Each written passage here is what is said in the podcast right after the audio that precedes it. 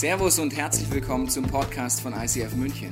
Wir wünschen dir in den nächsten Minuten eine spannende Begegnung mit Gott und dabei ganz viel Spaß.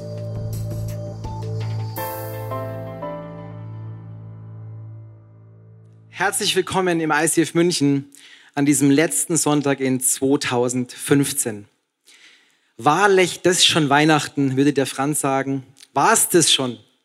Ich hoffe, es geht euch gut auf euren Sitzen. Ihr habt gut gespeist die letzten Tage, habt euch verwöhnen lassen von euren Mamis, von euren Geschwistern reich beschenkt worden. Wir hatten eine Menge Spaß, äh, die Jeanette und ich, mit einigen Freunden. Wir haben gefeiert mit sechs wunderbaren Menschen aus Uganda, zwei Amis, eine Badenserin und ich, der Niederbayer. Eine coole Mischung. Und ich sag's euch, wir Europäer, wir feiern wirklich Weihnachten so ein bisschen Kindergeburtstag mäßig. Es geht ja auch um Jesus als Kind, aber irgendwie denke ich mir, nächstes Jahr mache ich es wie die Leute aus Uganda. Die haben uns erzählt von Partys.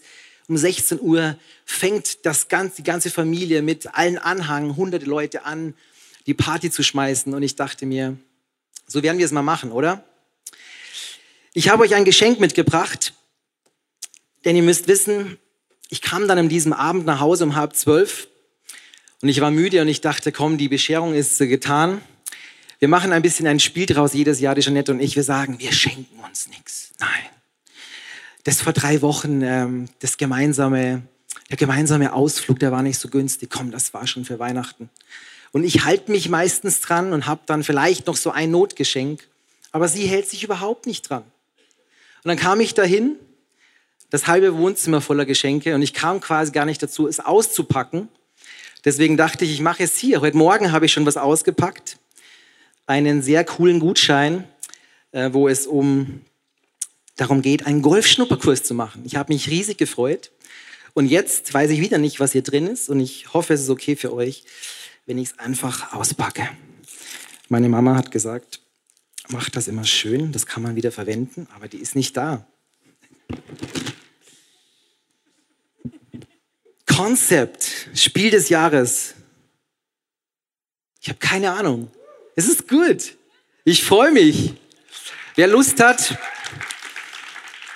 mit mir und meiner Frau zu spielen, der ist herzlich eingeladen, Konzept zu spielen und vielleicht nehme ich auch jemanden mit auf den Golfplatz. Wenn es zu Geschenken kommt, welche Erwartungen hast du? Wurdest du vor drei Tagen gut beschenkt?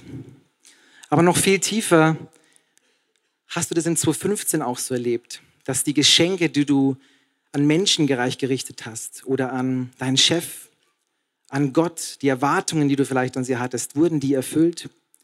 Gingst du dieses Jahr leer aus? Hast du Versprechen gegeben an Menschen, die du erfüllt hast oder die jetzt noch vier Tage Zeit haben, erfüllt zu werden? Wenn wir über dieses Thema nachdenken, glaube ich, ist dieser Raum jetzt voll mit verschiedenen Erwartungshaltungen, mit Menschen, die ihr seid, die in unterschiedlichen Stadien sind und diesem, mit diesem Gott unterwegs. Und die einen haben vor 15 Jahren es erlebt, dass Gott ein Gott ist, der Versprechen gibt, Versprechen hält. Und manchmal ist gut, es ihn zu fragen, Gott, wo stehe ich eigentlich in dieser Timeline? Und manche von euch heute Abend sitzen vielleicht hier und sagen, Gott, bist du vertrauenswürdig? Dieser Kind, dieses Kind in der Krippe, Lohnt es sich, mein Leben dir zu geben? Und bist du wirklich ein Gott, der Versprechen gibt, der Geschenke gibt? Und darf ich dich herausfordern, heute Abend so ein Versprechen dir zu geben, dir mein Leben zu geben? Und deswegen bete ich jetzt, dass diese unterschiedlichen Erwartungshaltungen, die wir alle hier in diesem Raum haben, zum Ende dieses Jahres 2015, dass sie zusammengebündelt werden und wir wirklich gemeinsam Gott fragen, was hast du für mich persönlich, der ich auf diesem Stuhl sitze, vor? Jesus, vielen Dank, dass du es wirklich getan hast. Du bist Mensch geworden. Du hast es getan. Du hast dieses Versprechen eingelöst. Und das ist der Grund dieser Party. In Uganda anders wie bei uns hier in München, in Deutschland, wo auch immer wir diesen Podcast vielleicht sehen. Jesus, du hast etwas getan, was außergewöhnlich ist. Und ich bitte dich jetzt, dass du mein Herz anrührst.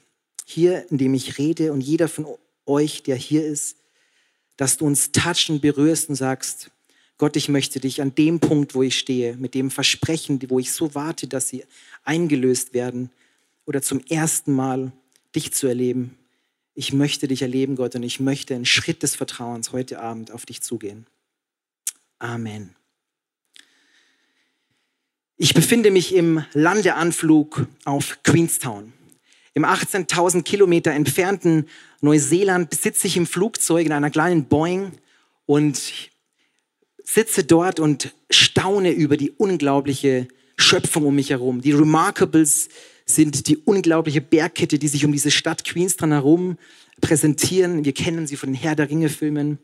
Und ich fliege dort über ein sagenhaftes Nebelwolkenfeld. Und vor mir sitzt eine Frau aus England. Ich identifiziere Englisch demnach, sie muss aus England kommen. Sie sagte, oh, I'm a bit nervous the whole time. Ich bin ein bisschen nervös. Und ich spüre, dass sie ist wirklich nervös. Sie rutscht auf ihrem Sitzen und her. Und ich denke mir, gute Frau, was ist los? Fliegst du zum ersten Mal? Ich bin den weiten Weg aus Deutschland hierher gekommen. Und ich kann dir sagen, alles kommt gut. Wir landen in wenigen Minuten in Queenstown, in dieser wunderschönen Stadt. Was dann passiert ist, wir fliegen in dieses Nebelfeld hinein und das macht diese Frau umso nervöser. Sie sitzt auf ihrem Stuhl und sie wischt sich die Hände ab. I can't see anything. I can't see anything. Ich kann nicht sehen. Ich kann nicht sehen. Und das stimmt. Sie hat nichts gesehen. Ich auch nicht. Aber easy. Ich bin wirklich kurz darauf, kurz davor, für sie zu beten und sagen, gute Frau, ich habe das oft getan. Der Pilot, der scheint ein guter Mann zu sein. Alles kommt gut. Wir werden landen. Es ist ein kleines Nebelfeld. Und plötzlich passiert es, dass wir durchbrechen unter diesem Wolkenfeld hindurch und wir fliegen auf die Stadt Queenstown zu. Die Region hier wird immer klarer zu erkennen. Dort wollen wir hin in diese Stadt. Und von der Weite sieht man sogar schon die Landebahn. Und dann stößt es aus ihr heraus. Now I can see it. Now I can see it. Zum Glück, denke ich mir. Sie kann es sehen. Die Landebahn kommt auf uns alle zu. Alles kommt näher und wir landen schließlich mit einer gekonnten Landung des Piloten in Queenstown. Merkwürdig dachte ich mir, diese Frau hat die Gewissheit des Piloten, dass so ein Wolkennebelfeld wir hindurchfliegen, hat sie überhaupt nicht getoucht. Meine Perspektive von es kommt schon gut, ich bin den weiten Weg hierher geflogen aus Deutschland, habe ein bisschen Flugerfahrung, hat sie nicht wirklich berührt. In ihrer Sichtweise, in ihrer Perspektive war dieses Nebelfeld so gravierend, dass sie immer nur gesagt hat, ich kann es nicht sehen. Ich kann das, was uns dort erwartet, wenn man so will, dieses Versprechen, dort sicher zu landen, ich kann es nicht greifen. Und das ist meine Realität und Wirklichkeit. Zehn Tage später flog ich wieder mal, ich bin nie mehr so viel geflogen wie in dieser Zeit, raus aus Queenstown, hoch in den Norden nach Auckland. Und äh, ich sitze dieses Mal im Flugzeug und das ist, was ich gesehen habe. Nothing. Und da sitzt der hier, der kleine Daniel, dieses Mal etwas nervös auf seinem Stuhl. Und ich denke mir, was ist los? Und ich wurde deswegen nervös, weil der Pilot sagt, liebe Leute, wir können euch nicht versprechen, dass bei diesen Umständen wir sicher an diesem Airport landen können. Wir werden vielleicht eine Alternativroute wählen. Und ich sitze dort und ich fange schon wie an, ein bisschen zu beten. Und plötzlich sehe ich, irgendwie werden auch dort die Konturen klarer die Konturen klarer. Ja, es war ein ziemlich langer Flug. Und ich habe nichts gesehen, nach wie vor nicht. Aber plötzlich, ist das nicht die Landebahn? Ja, sie ist es.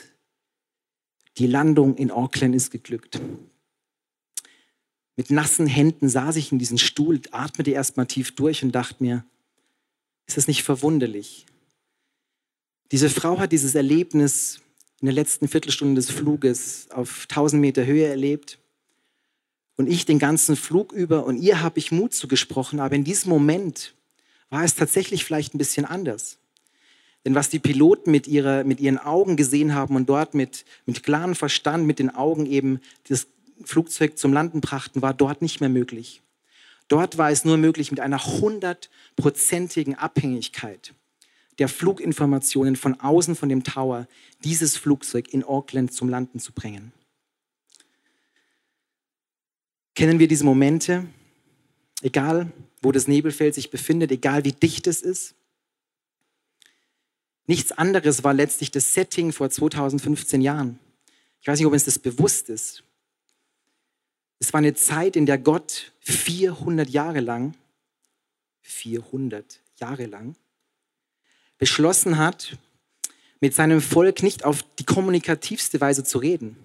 Er war präsent, er hat mit Sicherheit Menschen dort geleitet, er hat Könige, Priester eingesetzt, aber es war eine Zeit, wo durch ihr Verlangen, immer selbstständiger zu werden, Gott, wir möchten es alleine tun, gib uns Leiter, er sich wie zurückzieht und sagt, okay. Und sie befinden sich wie in diesem Nebelfeld. Und was wir feiern an Weihnachten ist, diese, dieses Nebelfeld hat sich gelichtet nach 400 Jahren. Und die Hirten sehen etwas auf diesem Feld und sagen, alter Schwede, wir haben null damit gerechnet und jetzt plötzlich brechen wir durch, durch diese Wolkendecke und sehen, da liegt ein Kind in der Krippe. Was hat das mit meinem Leben zu tun? Wirst du nervös, wenn dein Mann die Unterhose vier Stunden liegen lässt an der falschen Stelle? Wurdest du dieses Jahr nervös, wo du vier Monate auf die Überweisung von einer Firma gewartet hast, der es gerade nicht gut ging? Wirst du nervös, der du jetzt seit vier Jahren auf deinen Partner wartest und dieses Versprechen, das du glaubt hast, gehört zu haben, wie nicht siehst, nicht greifen kannst. Gott, was war das damals?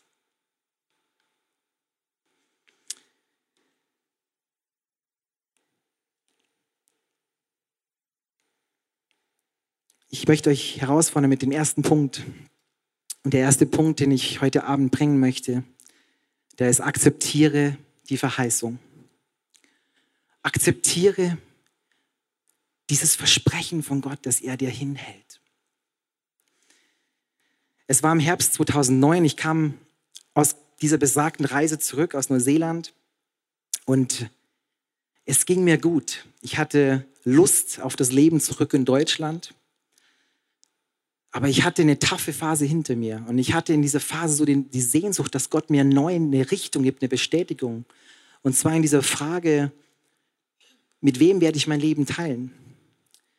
Denn 2003 saß ich unter so einem relativ abdekorierten, gefühlt abdekorierten Christbaum. In meinen Augen war nichts mehr schön geschmückt, denn ich schaute auf eine zerbrochene Ehe zurück. Nach zweieinhalb Jahren beschloss meine Frau, ihr Leben mit einem anderen Mann zu leben. Und das riss mir den Boden unter den Füßen weg. Es war so als würde ich nichts mehr sehen, nicht mal die Tragflächen. Und das war das, wo ich rauskam und wo ich Gott gesagt habe, nach so vielen Jahren jetzt, was hast du vor? Was willst du?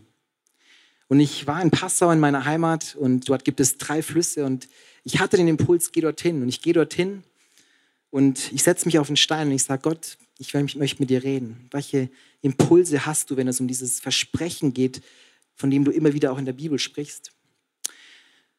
Und Gott hat es dieses Mal so gemacht, dass er einfach sagt, es war ein Gefühl, das ich hatte, schau zum Himmel. Und ich schaute zum Himmel und ich sah Flugzeugstreifen. Irgendwas verfolgt mich mit diesen Flugzeugen, oder? Ich bin kein Pilot geworden, warum auch immer.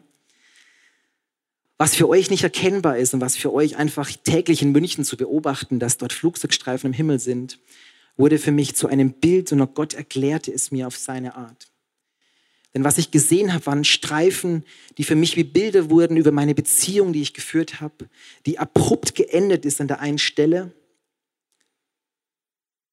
Andere Beziehungen, wie, die wie aufgeflammt sind, ganz kurz, aber wieder verblasst sind, Hoffnungen, die ich hineingelegt habe. Aber nichts wurde greifbar. Ich sagte, Gott, ich brauche eine Perspektive. Ich bin dein Kind. Ich habe den Wunsch, dass ich, dass ich in deinen Wegen wandle. Aber wie schaut es aus? Und es war, als sagt Gott, schau zum Horizont. Und ich schaue um mich rüber und sehe dort den fettesten aller Flugzeugstreifen am Horizont. Und in diesem Moment bekomme ich einen tiefen Frieden, der mir sagt, Daniel, vertraue mir. Ich sehe deine tiefe Sehnsucht. Ich sehe deinen Zerbruch. Ich habe ihn gesehen. Ich war dabei. Aber jetzt möchte ich, dass du mir vertraust. Zu meiner Zeit ich werde dir etwas schenken, was größer ist als das, was du dir vielleicht jetzt so in diesem Momentum wünschst. So fing ich an, wie dieser erste Punkt sagt, diese Verheißung zu akzeptieren und zu sagen, okay Gott, ich vertraue dir.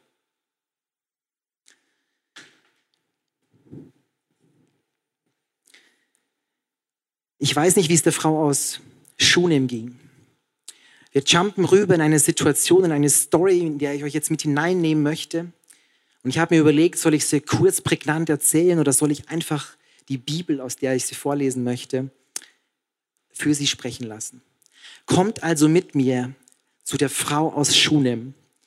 In der Zeit, in der der Prophet Elisa unterwegs war mit seinem Azubi Gehasi. Wir lesen 2. Könige 4,8. Ihr könnt mitlesen oder einfach mir zulauschen. Eines Tages kam Elisa in die Stadt Schunem. Dort lebte eine wohlhabende Frau, die ihn zum Essen einlud. Von da an pflegte er jedes Mal, wenn er durch die Stadt kam, bei ihr zu essen. Die Frau sagte zu ihrem Mann, ich weiß, dass dieser Mann, der immer zu uns kommt, ein heiliger Mann Gottes ist. Wir sollten ihm ein kleines Dachzimmer einrichten, ein Bett, einen Tisch, einen Stuhl und eine Lampe hineinstellen, sodass er dort wohnen kann, wenn er mal wieder vorbeikommt. Eines Tages kam Elisa wieder einmal nach Schunem und ging hinauf in sein Zimmer, um sich auszuruhen. Er sagte zu seinem Diener Gehasi, Gehasi, hol mir diese Frau aus Schunem. Würdet ihr euren Sohn Gehasi nennen? Das kann auch Vorteile haben. Gehasi, hilfst du mir noch putzen? Gehasi. Cooler Name, by the way. Hol mir diese Frau aus Schunem rein. Also sie kam und Elisa sagte zu Gehasi, sag ihr die Fürsorge, die du uns erwiesen hast, wissen wir zu schätzen. Was können wir nun für dich tun? Können wir beim König, beim Herrführer ein gutes Wort für dich einlegen? Ich wohne sicher unter meinen Leuten, antwortete sie. Mit anderen Worten, hey, Schunem ist ein gutes Dorf. Mir geht's gut. Ich habe einen Mann. Wir haben einen Job. Wir sind so wohlhabend, dass wir dir übrigens dieses Zimmer einrichten können. Alles gut. Aber Elisa bohrte weiter nach. Was können wir denn für sie tun? Gehasi sagte, und ich glaube, er hat es Elisa ins Ohr geflüstert. Sie hat keinen Sohn und ihr Mann ist schon ziemlich alt. Petzer, ruf sie noch einmal herein, befahl nun Elisa. Als die Frau zurückkam und in, die, in der Tür stehen blieb, sagte Elisa zu ihr, nächstes Jahr um diese Zeit wirst du einen Sohn im Arm halten. Ach nein, Herr, wehrte sie ab. Mann Gottes, lüge deine Dienerin nicht an. Ich kann mir hier vorstellen, wenn wir diese Emotionen in diesem Satz lesen, wie sauer wird. Warum wird sie sauer? Weil sie nichts anderes sagt wie Elisa. Was fällt sie eigentlich ein? Ich bin eine Frau, die auch mit diesem Gott leben will. Ich lebe hier in Schuhen im Jahr mein, mein gutes Leben.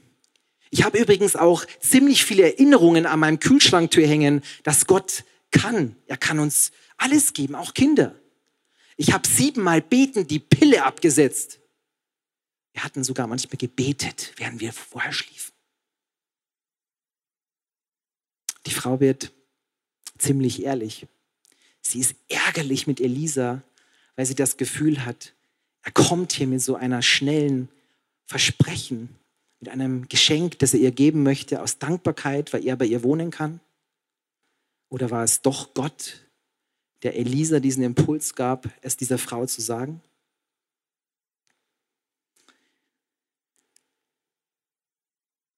Wir lesen weiter in Vers 17.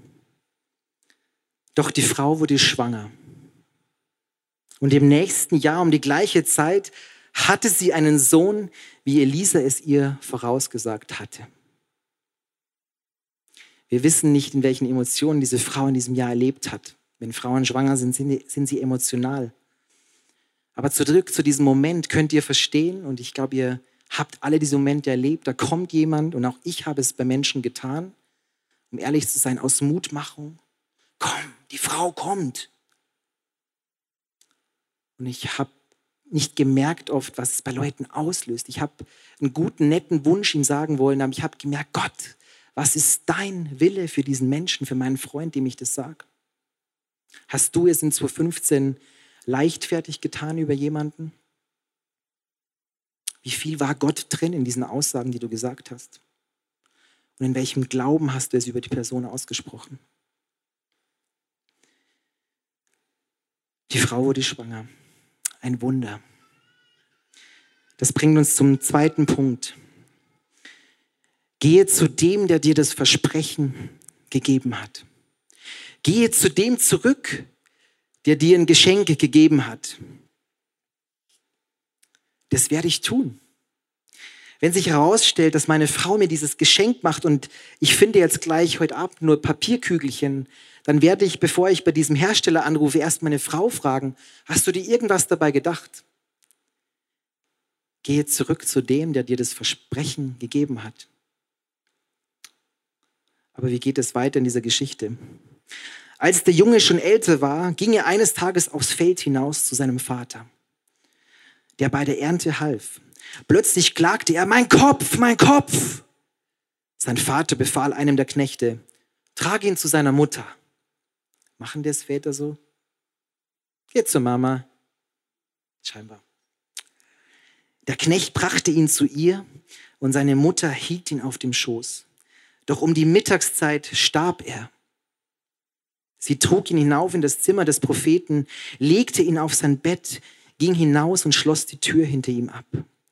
Dann ließ sie ihren Mann ausrichten, schickt mir einen der Knechte und eine Eselin, damit ich schnell zu dem Mann Gottes gelange und bald wieder zurück sein kann. Es hatte schon seine Richtigkeit, sagt sie. Sie sattelte die Eselin und befahl dem Knecht, beeil dich, reite nicht meinetwegen langsam, es sei denn, ich sage es dir. Sie machte sich auf den Weg und kam zu dem Propheten auf dem Berg Kamel. Elisa sah sie bereits von weitem. Er sagte zu seinem Diener Gehasi, Gehasi, schau, die Frau aus Schunem kommt. Lauf ihr entgegen und frag sie, geht es dir und deinem Sohn gut? Ja, antwortete die Frau. Es geht uns allen gut. Bis auf meinem toten Sohn im Dachboden liegt. Vielleicht ein bisschen krass jetzt hier drauf rumzureiten, weil diese Frau einfach nur zu dem wollte, der ihr dieses Versprechen gegeben hat. Aber als Nebengedanke, wenn uns Leute in dieser Kirche fragen, wie geht's dir? Und es ist nicht ein wahnsinns wichtiger Grund, zum Pastor zu laufen oder woanders hin. Lass uns ehrlich sein. Und nicht sagen, ja, es geht uns gut, weil wir eigentlich keine Lust haben, dem anderen es zu sagen. Aber lass uns auch so fragen, dass wir bereit sind, vielleicht eine andere Antwort als, ja, es geht mir gut zu hören. Wir lesen weiter. Doch als sie dem Mann Gottes auf dem Berg, mit dem, auf dem Berg kam, umklammerte sie seine Füße. Gehasi wollte sie schon wegstoßen, aber Elisa sagte, lass sie. Irgendetwas macht dir großen Kummer. Aber der Herr hat mir noch nicht gesagt, was es ist. Da sagte sie, habe ich, habe ich meinem Herrn um einen Sohn gebeten? Ich habe dir doch gesagt, Elisa, Mache mir keine falschen Hoffnungen. Ich mag diese Frau, weil sie so ehrlich wird.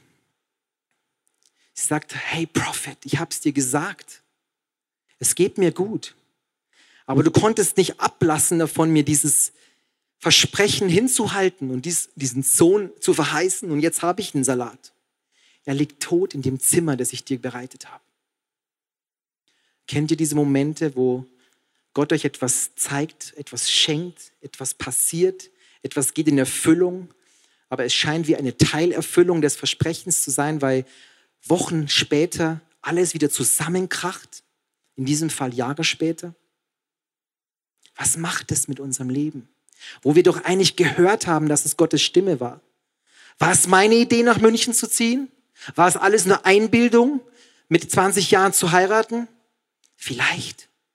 Vielleicht dachte ich aber auch, es ist Gottes Wille.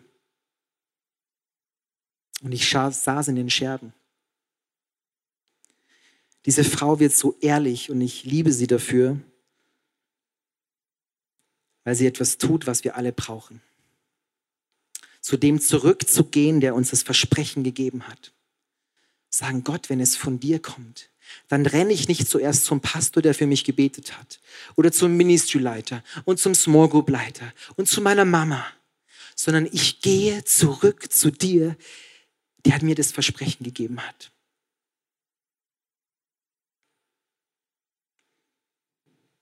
Ich kann mir vorstellen, wie der Elisa reagiert hat oder wie er, was es mit ihm gemacht hat, zu sagen, oh mein Gott, was, was war das? Als er diese Frau auf sich zukommen sieht. Aber da sagte Elisa zu Gehasi, mache dich reisefertig, nimm meinen Stab und geh, sprich mit niemanden. Wenn dich jemand grüßt, dann reagiere nicht. Leg dem Kind meinen Stab aufs Gesicht. Was Elisa hier versucht, ist, die Sache zu delegieren an seinen Azubi. Da sind wir auch so gut drin, gell? Geh zu dem, der kann das. Geh zum Pastor. Aber diese Frau lässt sich nicht darauf ein. Sie sagt, so wahr der Herr lebt und du selbst, ich werde dich nicht loslassen. Und so umgreift sie ihn an seinen Füßen und sie bleibt dran. Und sie hat etwas bekommen, was wir in diesem Satz dann noch fertig lesen. Also kehrte Elisa mit ihr zurück. Manche Sachen lassen sich nicht delegieren. Wenn wir Leute gesegnet haben und Sachen über sie ausgesprochen haben, dann können wir das nicht wegdelegieren, sondern wir müssen mit ihnen zurück diesen Weg gehen, zu dem Gott der Versprechen einlöst.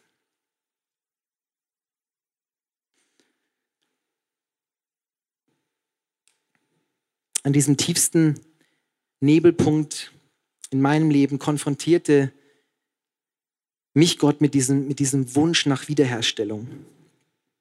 Was ist deine Idee, Gott? sagte ich in diesem Moment, wo ich diese Flugzeugstreifen gesehen habe. Ich muss zu dir zurückrennen, zu dem, der mir gesagt hat, ich bin alle Tage bei dir, Daniel. Alle Tage. Und das bringt uns zu dem dritten und letzten Punkt. Und der heißt, warte, bis Gott eingreift. Warte, bis Gott eingreift. Es bringt verschiedene Emotionen bei uns hervor. Warten, es ist eklig. Warte, bis Gott eingreift. Wir lesen hier weiter. Also kehrte Elisa mit ihr zurück.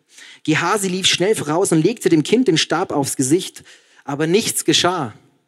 Es zeigte kein Lebenszeichen. Er kehrte um, lief Elisa entgegen und sagte, das Kind ist nicht aufgewacht. Es verkackt. Als Elisa im Haus eintraf, war das Kind wirklich tot. Ja, die Frau hat keinen Stuss erzählt. Es lag auf dem Bett des Propheten. Er ging ins Zimmer hinein, schloss die Tür hinter sich und betete zum Herrn. Dann stand er auf, legte sich über das Kind und presste seinen Mund auf den Mund des Kindes, seine Augen auf dessen Augen und seine Hände auf dessen Hände. Als er sich über ihn beugte, wurde der Körper des Kindes ein bisschen warm. Elisa stand auf und ging ein paar Mal im Zimmer auf und ab. Ich kann mir denken, mit tausend hingebungsvollen Gebeten, Gott, bring diesen Jungen zum Leben, wenn es dein Versprechen war. Dieses Mal aber nieste der Junge siebenmal und schlug die Augen auf. Da rief Elisa Gehasi herein, ruf die Frau aus Schunem. Er tat es und als sie hereinkam, sagte Elisa, hier, nimm deinen Sohn. Da fiel sie vor ihm auf die Knie und warf sich auf den Boden. Dann hob sie ihren Sohn auf und verließ den Raum. Erfüllte Verheißungen brauchen ihre Zeit. Und Gott ist daran, etwas zu tun und er bereitet etwas vor. Und wir sehen hier Menschen am Werk, Elisa mit seinem Stab, crazy Geschichte mit diesem Mund auf Mund und er tut etwas. Vielleicht war das damals so Sitte, wir kennen das heute nicht mehr. Aber er versucht, diesen Jungen zum Leben zu bringen, diese Vision zum Leben zu bringen, die er hatte. Und er tut alles. Und er unternimmt hier, wenn wir sie zusammenzählen, alle Versuche von Gehasi und ihm. Es sind fünf Optionen. Versuche, die er tut. Und fünf, und ich versuche es einfach mal nicht, weiß ich, ob ihr da mitgehen könnt, dass, dass wir glauben noch, dass nichts in der Bibel einfach nur dasteht, weil es dasteht. Die Zahl fünf steht für die Zahl des von Gott abhängigen Menschen. Wir sind abhängig von Gott. Das zeigt diese Geschichte mir. Wir geben Versprechen, Dinge passieren, Wunder passieren, es zerbricht. Aber die Sehnsucht bleibt, dass Gott es wiederherstellt. Fünf Versuche. Aber als das Übernatürliche kommt, der Junge anfängt zu niesen, und zwar siebenmal, da glaube ich, ist es passiert. Weil sieben steht für die Zahl des Vollkommenen. Es ist die Zahl Gottes mit seinen Plänen und Taten. Es ist die Zahl der Souveränität, dass Gott etwas vollkommen macht, etwas zusammenfügt, was zerbrochen ist.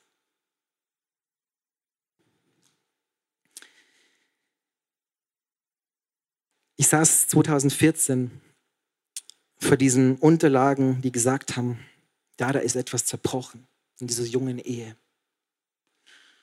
Und das, die Story hat seinen Lauf genommen, ein bisschen habe ich euch erzählt. Und dann kam das Jahr 2011. Ich zog nach München, in diese Stadt, kam in, dieses, in diese Kirche, fing an mitzuarbeiten, da und dort in der Logistik. Und ich traf eine Frau. Wie könnte es anders sein? Und wir haben uns kennengelernt. Es war eine Frau, die mich fasziniert hat. Wir wollten nur eine Small Group gründen. Verzeiht uns. Aber es wurde mehr draus. Und ich saß an diesem Tag in 2011 an der Isar und ich, ich, wollte joggen und ich bin ein bisschen gejoggt und ich habe gesagt, Gott, jetzt ist es wieder soweit. Ich erinnere mich an, an dieses Versprechen damals. Kann es sein?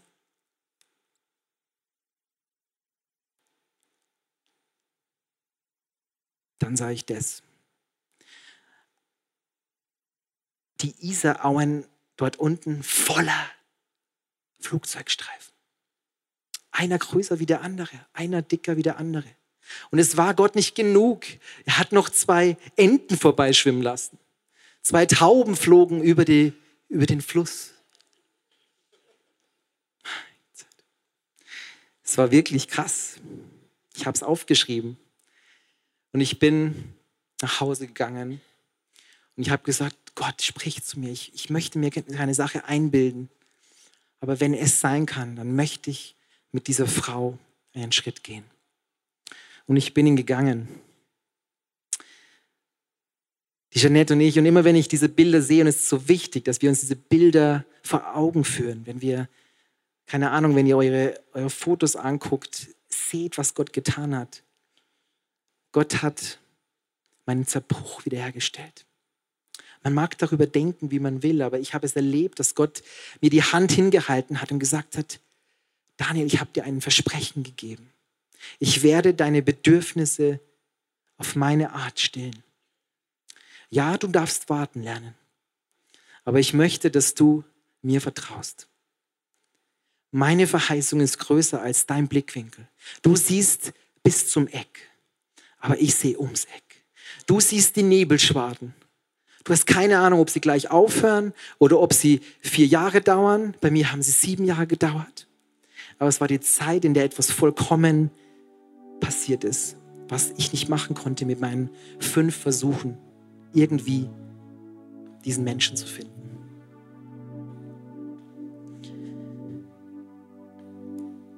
Das Unglaubliche ist, dass dieser Sohn von dieser Frau aus Schunem keinen Namen hat. Er ist der namenlose Sohn. Und es gab letztlich sieben übernatürliche Geburten, bis dahin, die wir auch in der Bibel alle nachlesen können. Da war Sarah, die den Isaak bekommen hat. Da war Rebekka, die Jakob und Esau hervorgebracht hat durch Gottes übernatürliches Eingreifen. Da war Rahel und Josef. Da war Manochs Frau, die Simson bekommen hat, übernatürlich. Da war Hannah, die Samuel bekommen hat.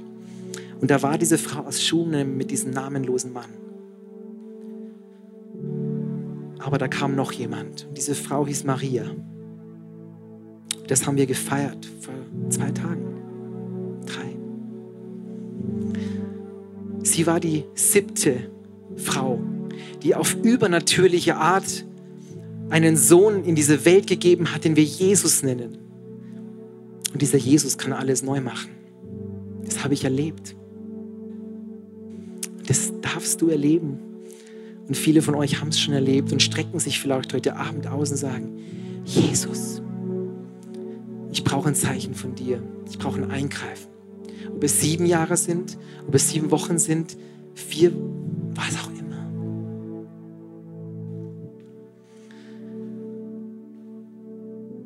Es gibt einen Vers in 2. Korinther, der fasst es so gut zusammen. Dort steht, was immer Gott an Zusagen gemacht hat, in seiner Person, finden sie alle ihre Erfüllung. Er ist das Ja und deshalb sprechen wir auch unter Berufung auf ihn. Zur Ehre Gottes das Amen. Was immer Gott an Zusagen gemacht hat, in seiner Person, in seiner Person Jesus, von dieser Frau der siebten, die diesen Jesus hervorgebracht hat auf übernatürliche Art, finden sie alle ihre Erfüllung. Also Lisa diese, diesen Sohn übergeben hat, wieder zum Leben erwacht an diese Frau, da haben wir gehört und gelesen, wie er sagt, hier ist dein Sohn. Und was Jesus macht, seit 2015 Jahren und hier heute Abend an diesem letzten Sonntag in 2015 ist, hier ist mein Sohn. Lass ihn rein in dein Leben. Bau ihn ein in deine Träume, in deine Visionen, in deine Verheißungen, die du so wünschst. Vertraue mir. Er kann alles neu machen. Was wir jetzt machen, ist während den nächsten gesungenen Gebeten und Liedern, wenn wir wollen, eine Reaktion zeigen. Vielleicht möchtest du das heute Abend tun. Vielleicht hast du es noch nie getan, aber du merkst, es ist wichtig, dieses Statement zu setzen. Und das hieße, dass du vielleicht aufstehst und hier nach vorne kommst für zwei Möglichkeiten oder ein Angebot hinten bei dem Gebet wahrnimmst. Wenn wir diese drei Punkte uns nochmal anschauen, akzeptiere die Verheißung, dann ist das für manche wie ein Stein. Gott, aber es ist so schwer, es dauert so lange, es ist so zäh, so müßig dann nimm diesen Stein hier raus und leg ihn an dieses Kreuz. Zu dem, der gesagt hat, ich bringe diese Verheißungen, diese Erfüllungen zusammen. Oder an diesem zweiten Punkt, geh zu dem, der dir das Versprechen gegeben hat.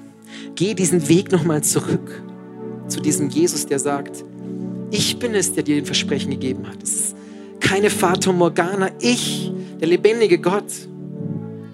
Dann schreib es auf diesen Zettel auf diese ganz konkrete Wunsch, den du vielleicht schon mal im Jahr 2015 jetzt an einem Sommerabend vernommen hast als Stimme und sag, Gott, war das ernst? Ich schreibe es nochmal auf, im Glauben, wenn es dein Wille ist.